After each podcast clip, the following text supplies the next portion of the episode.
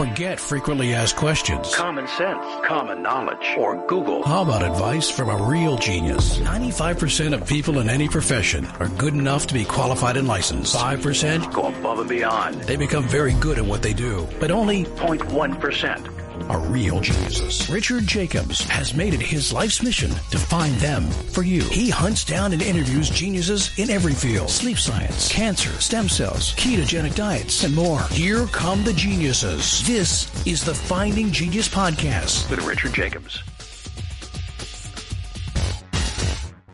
Hello, this is Richard Jacobs with the Finding Genius Podcast, part of the Finding Genius Foundation. I have an interesting guest today, Sheldon Krimsky. He's the Lenore Stern Professor of Humanities and Social Sciences in the Department of Urban and Environmental Policy and Planning, a part of the School of Arts and Sciences at Tufts University, also an adjunct professor in the Department of Public Health and Community Medicine at Tufts. And he has a book that I found really interesting called Conflicts of Interest in Science, How Corporate Funded Academic Research Can Threaten Public Health. So, Sheldon, thanks for coming. Okay, my pleasure. Yeah, tell me a bit about your, your work you know, at the university and then how you came to come up with the premise for your book? Well, my work at the university involves uh, teaching in a graduate program where I teach courses on ethics and science and environmental ethics. And uh, I do a lot of research on issues of genetics and society dealing okay. with ethics and policy. So the as far as the the book you mentioned, I've been working for about 30 years on issues of ethics and science and spent many years studying conflicts of interest in science, and the book is a culmination of articles that I've contributed having to do with that issue. So, over the years, what subjects have been very controversial in the science world? Well, for me, the concern has to do with the independence of the university from corporate influence. We've seen in the past recent years the importance of objectivity in science and who to trust, which scientists to trust, just as we have to figure out which media to trust. So, I I got involved in this because corporations try to influence the things that I was doing, the research that I was doing some years ago. And I realized how important it was to have universities that are free of corporate influence or political influence uh, for that matter. And I began to think of ways that we could try to achieve that. But are there any examples in the past of, uh, I don't know, just blatant abuse or, you know, corporations guiding and steering research in a way that it really twisted what the uh, scientific outcome would have been? Well, yes. It happens in two or three types of ways. First of all, it happens when corporations fund research at universities. And in funding the research, they also control whether the research gets published and what the outcome of the research is. So in the book, there you'll find many examples of this. One in particular, where corporation funded a scientist in California, and she was doing research that she felt was honorable. She came out with results that the corporation didn't like. And as a result, she didn't realize she signed a contract that says that they had control over whether she could publish it. So that that's an example of where a scientist inadvertently signs a contract and doesn't realize that the contract gives the funder control over whether they can publish their results. What tends not to get published? Just unfavorable results or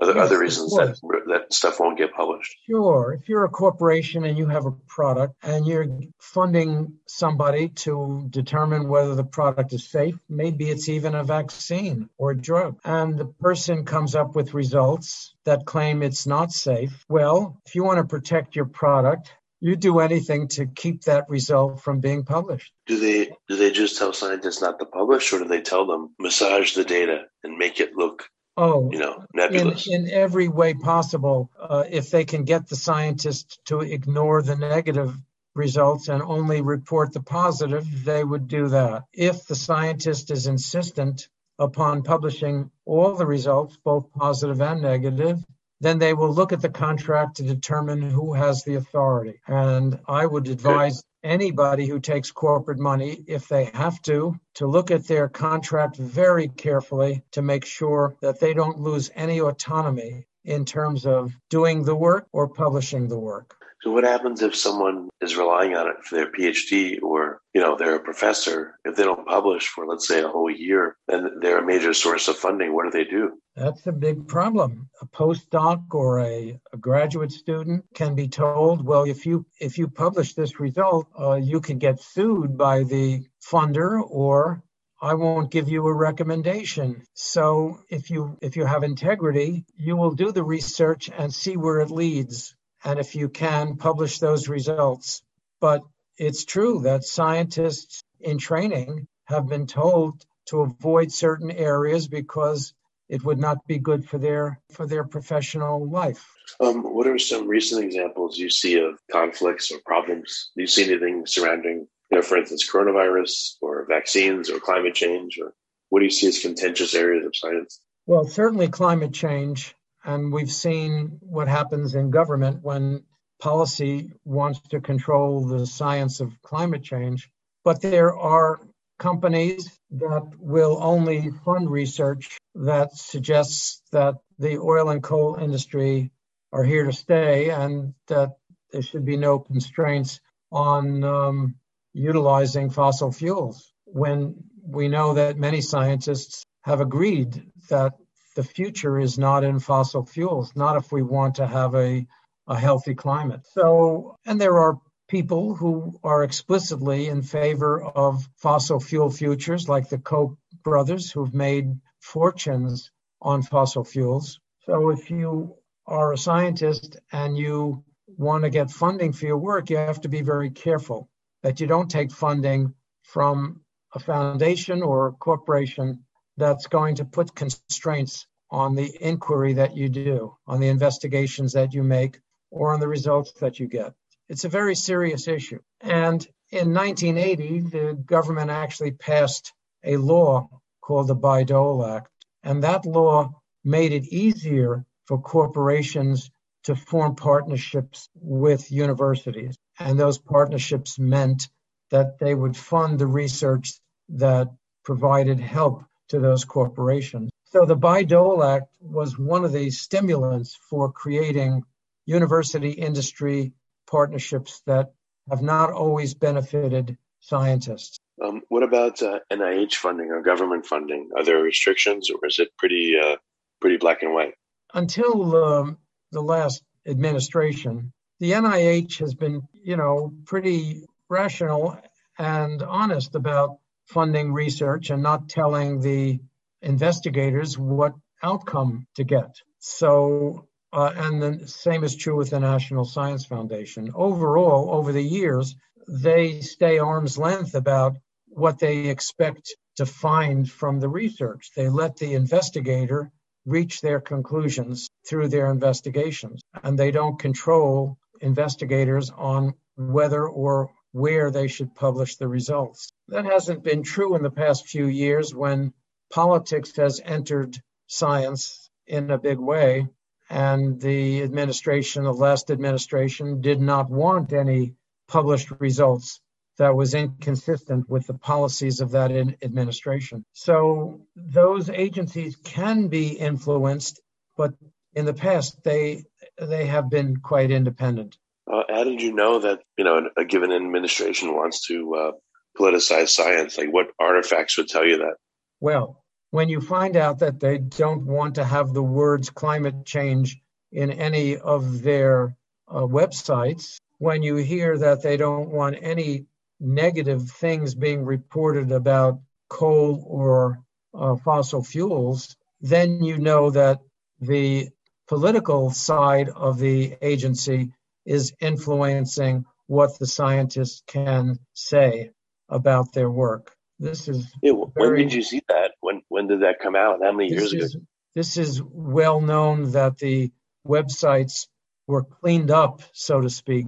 And uh, the most recent example of this was a policy that was issued by the Environmental Protection Agency about what type of research they were allowed to use in their regulations of toxic chemicals. The requirement was that they could only use research in which the research data was open to everybody to look at which meant that if they had epidemiological studies with anonymous people in those studies, which is typical of what you would do when you ask people to get involved in an epidemiological study, that those research results could not be used or used effectively in regulations because an outside stakeholder would not have access to the original data and the names of the people who provided that data.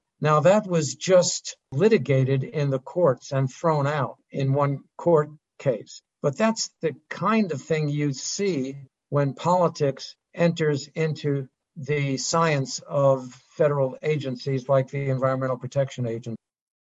Before we continue, I've been personally funding the Finding Genius podcast for four and a half years now, which has led to 2,700 plus interviews of clinicians, researchers, scientists, CEOs, and other amazing people who are working to advance science and improve our lives and our world. Even though this podcast gets 100,000 plus downloads a month, we need your help to reach hundreds of thousands more worldwide. Please visit findinggeniuspodcast.com and click on support us. We have three levels of membership from 10 to $49 a month, including perks such as the ability to see ahead in our interview calendar and ask questions of upcoming guests, transcripts of podcasts you're interested in, the ability to request specific topics or guests, and more. Visit findinggeniuspodcast.com and click support us today. Now back to the show.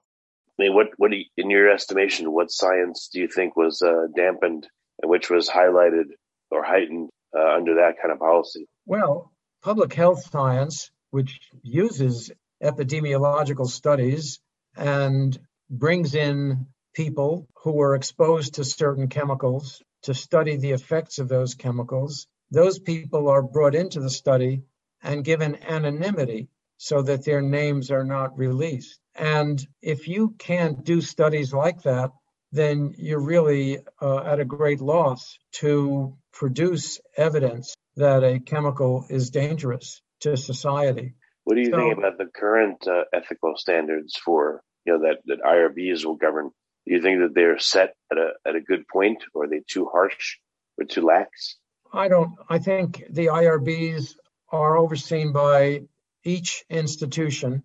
Every university has an IRBs. They operate under general standards of practice, but on any specific case, it's the individual IRB that makes a decision about whether or not the, the people involved in the study are protected, whether their autonomy is protected, and whether their privacy is protected. So if there's any problem with an IRB, then the National Institute of Health can investigate it. They can penalize a university if they're violating the standards of conduct of IRBs. And of course, this is um, IRBs were only introduced in the in the late 1970s and 1980s. Before that, people were brought into clinical trials and experiments without any protections at all. So it's a fairly new process.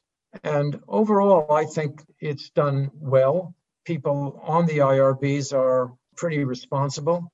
And there's even outside people from the institution who oversees what goes on at the IRB. So it's not just an internal affair. So have you? So you've written a book about some of these conflicts. Have you gotten blowback by reporting on this stuff, or you know, what's been your career experience like? The conflicts that, well, the blowback that I got was came much earlier in my career before I had tenure when I was um, supervising a group of students to do a study of a hazardous waste site in Massachusetts. And the students were going to report the results of their finding, which was a policy and science report. And a vice president of a powerful chemical company came to visit the president of my university to ask that I be fired for daring to write a report about their operation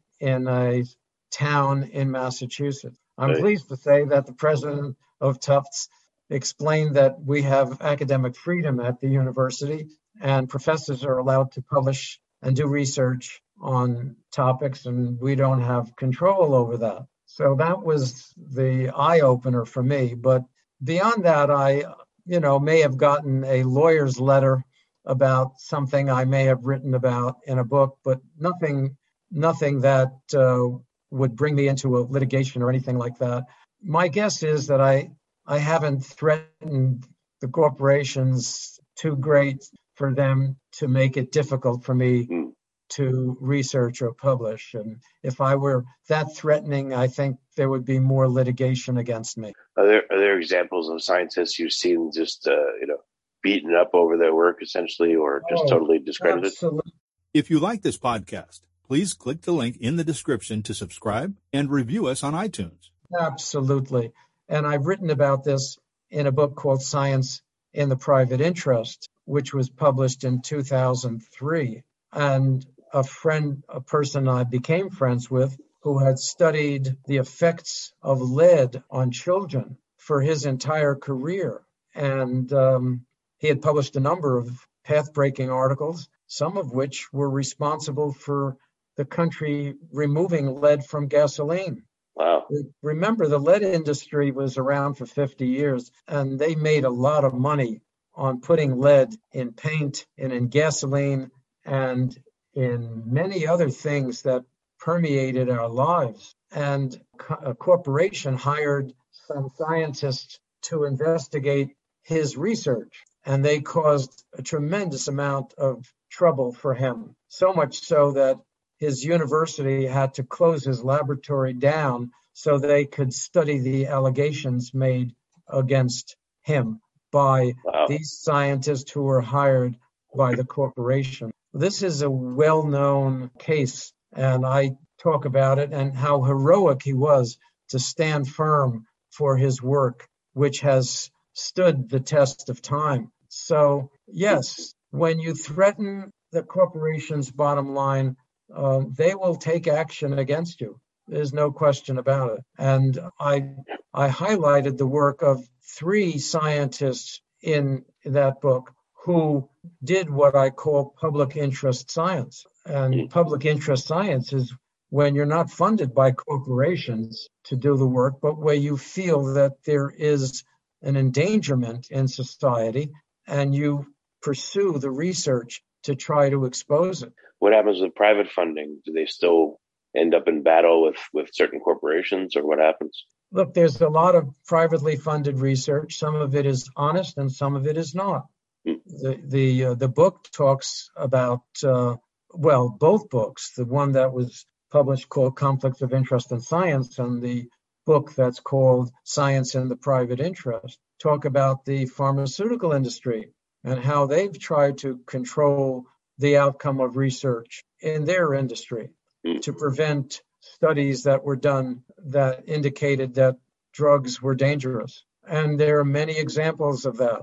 So I think the scientific community has to be very cautious about accepting funding. And once they do, they have to make sure that they have complete autonomy to do the research and to publish the results. There should be no no caveats that only results that we like are publishable.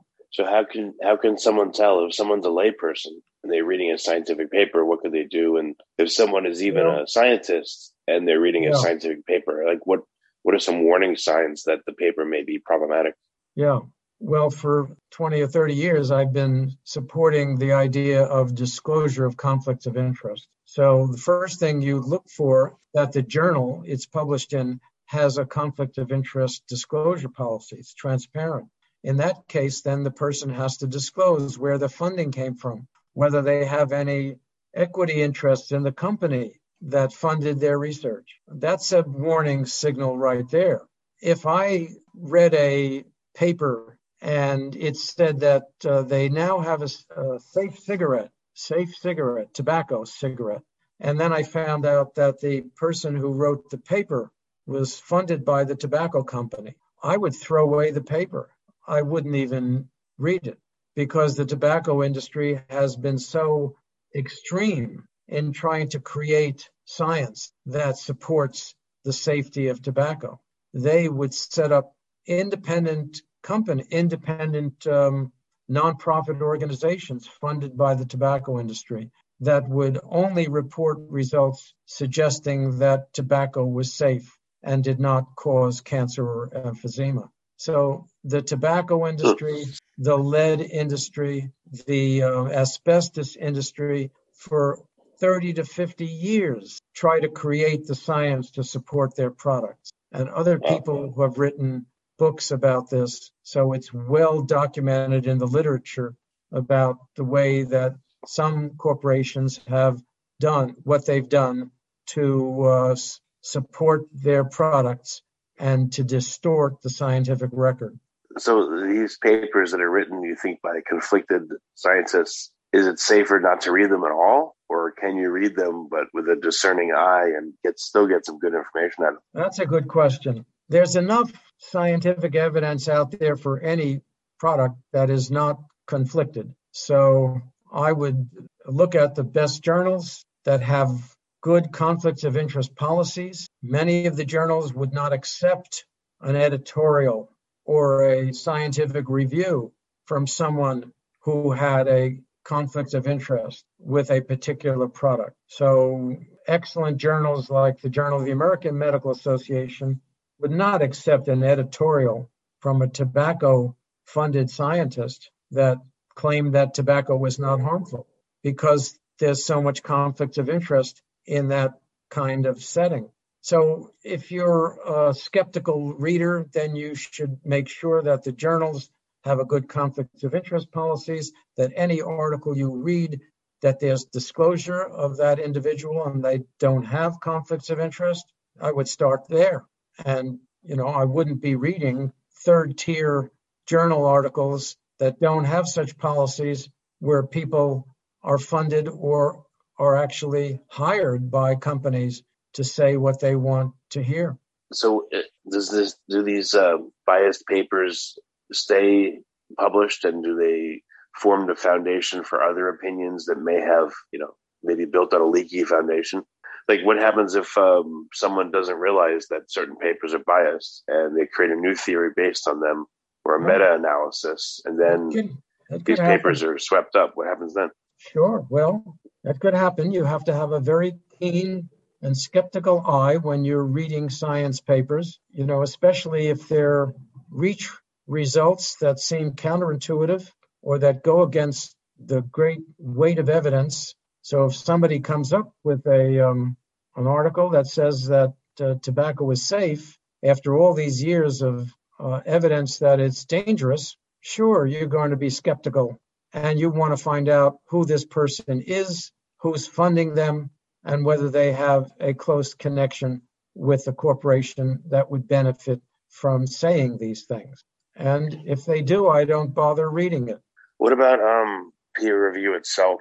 You know, I've heard that uh, you know if you're writing an article that the, the peer reviewers don't like, that means that it, it may not show up in uh, in some or any journals. Oh. So, what about that process? How is that uh, affected? Do you know, like do Look, corporations, I, I, for instance, I wrote, I wrote a book, peer reviewers?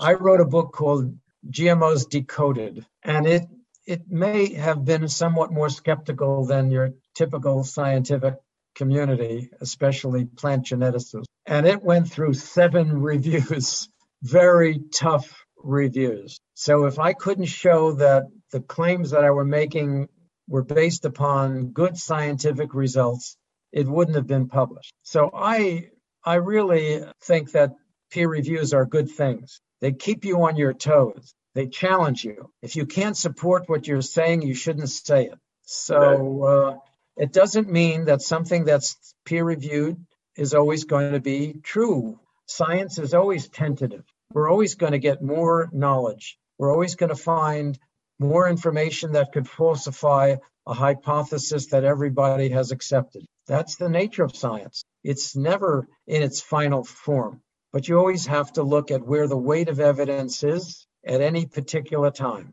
So I'm totally in favor of peer review, even though it's a great burden on anyone who's trying to get published. So uh, I go through it all the time. I may not always agree with all of my reviewers, but I have to show that the claims that they're making are either incorrect or I have to make some modifications in my paper or my book. That's the best way we do it. Books that are published by university presses have significantly high peer review processes. If you publish a book with a mass audience, popular press, they don't go through anything like that. They don't have peer reviewers the way academic presses have. Yeah. And I, I know that for sure because I've published with very respectable academic presses, and I've also published with a few uh, mainstream presses that don't have the same don't have the same review process. So I can attest to the fact that academic press books are much more highly respected and they're likely to have much better peer review than other books. So do you think the scientific process is still pretty um, pretty balanced and neutral, or do you think it's it's very corrupted? Like, what's your overall position? By and large, I think scientists are respected and and they're virtu- virtuous people, and you know, especially um, nowadays where they have to uh, be transparent about their financial connections. I think they're much more tuned to financial conflicts of interest and I think most scientists are trying to do the right thing. Interesting. Um, what do you think is ahead for the future of science? Are there any big movements or motions or changes coming, or do you think it's just you know it's going to continue as usual?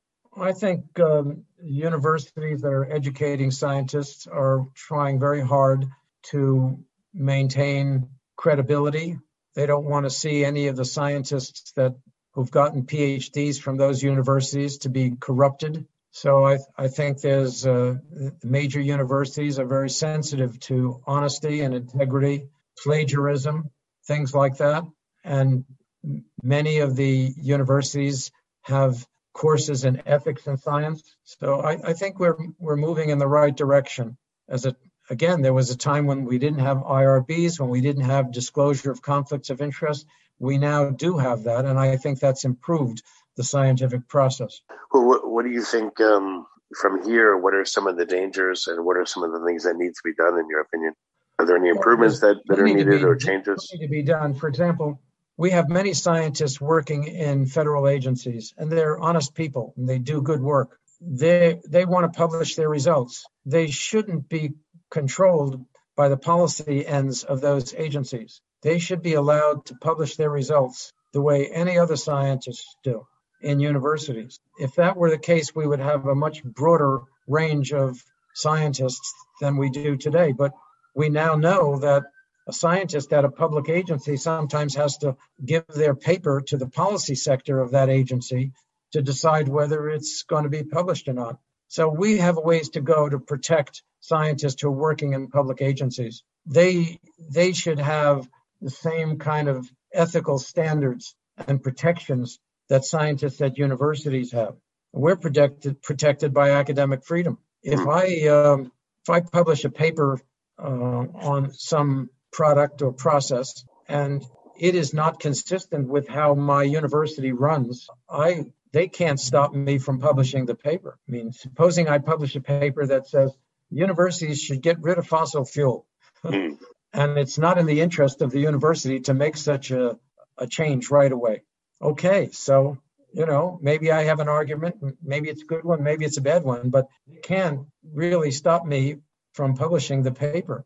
Whereas in a corporation, that paper would never get published because the paper has to go through the corporate structure. So universities are one of the unusual places where you have this kind of academic freedom. We should have it for scientists in government because they are trained just as university scientists are somebody working for the National Science Foundation who is doing research, somebody working for NIH who's doing research, somebody like Anthony Fauci who speaks because he understands the science and he's not going to let the policy people tell him what he can say. That is the highest standard of science. And whether he's working in an agency or in a university, he should have that right to publish and to speak truth, independent of what the policy people think is the right thing to say at the right time. So yeah. What about um, recently with all these preprints papers and preprint servers that you know haven't undergone peer review? Do you think it's a good or a bad thing? Yeah, well, that's a mixed bag. That's a mixed bag because you can get intimidated by putting it out like that? And that's a good question. It's worked well in physics. Physicists have used it very effectively, and that's where it started. Where where after all, it's a kind of peer review process that everybody has access to. Usually, you, you write a paper and you get two people who are asked, or three people if it's controversial, or four people, or five people if it's very controversial, to do the peer review. But when you put it out online, you can have hundreds of people in the peer review process, and that could be valuable or it could be cumbersome. It could be people shooting from the hip. It could be corporate funded scientists who don't want to see something being published. I have a few papers that I've published about what happens when scientists say things that go against the grain. And sometimes it's it's terrifying to see uh. people lose their jobs or lose their just lose their their promise in the future. And I've written about these things. You know, somebody can publish a paper and and the results could be wrong, even though it's peer reviewed. But that's the way science progresses to find mistakes and errors and to go on to to get it right. Yeah. Uh, you know, if if an experiment is done and somebody doesn't like the result, well, it has to be redone. Try to redo it. You try to replicate it. Some people have actually withdrawn their papers because they couldn't replicate their own results. Huh. That's the right way to approach things. Yeah. And um, with withdrawing papers is is common practice in science. People who can't stand behind their research will withdraw the paper. You know, that's that's honesty yeah, it's a tough thing to do, but yeah, makes sense. Well, anyway, I have to get going right now. I hope I hope it's been okay. helpful. Yeah, this has been great. Well, last question: How do people find you if they're interested in your work? Where do they find your books? Oh, well, if if you Google me at Sheldon S H E L D O N Krimsky K R I M S K Y, my website will come up almost immediately, and all of my works, I mean, all of my papers that have been published, can be downloaded. Okay. You know, you don't you don't need to pay money to buy them. And the books, well, they're out there, and uh, I can't make them available for free. Right. Uh, but um, they certainly, you know, you expose yourself when you write articles, when you write books, yep. and um, naturally you're going to get people who are critical, and uh, especially when you write books about GMOs or chemical mm-hmm. pesticides or herbicides or things like that. But okay. you know, cool. all I can say is I, I don't get corporate funding for my work, and um, I just try to find the truth as I see it and try to use the best science to get the outcomes that I get. Well, very good, Sheldon. Thank you for coming on the podcast. Richard. I appreciate it. If you like this podcast, please click the link in the description to subscribe and review us on iTunes. You've been listening to the Finding Genius podcast with Richard Jacobs. If you like what you hear, be sure to review and subscribe to the Finding Genius podcast on iTunes or wherever you listen to podcasts. And want to be smarter than everybody else? Become a premium member at findinggeniuspodcast.com. This podcast is for information only. No advice of any kind is being given. Any action you take or don't take as a result of listening is your sole responsibility. Consult professionals when advice is needed.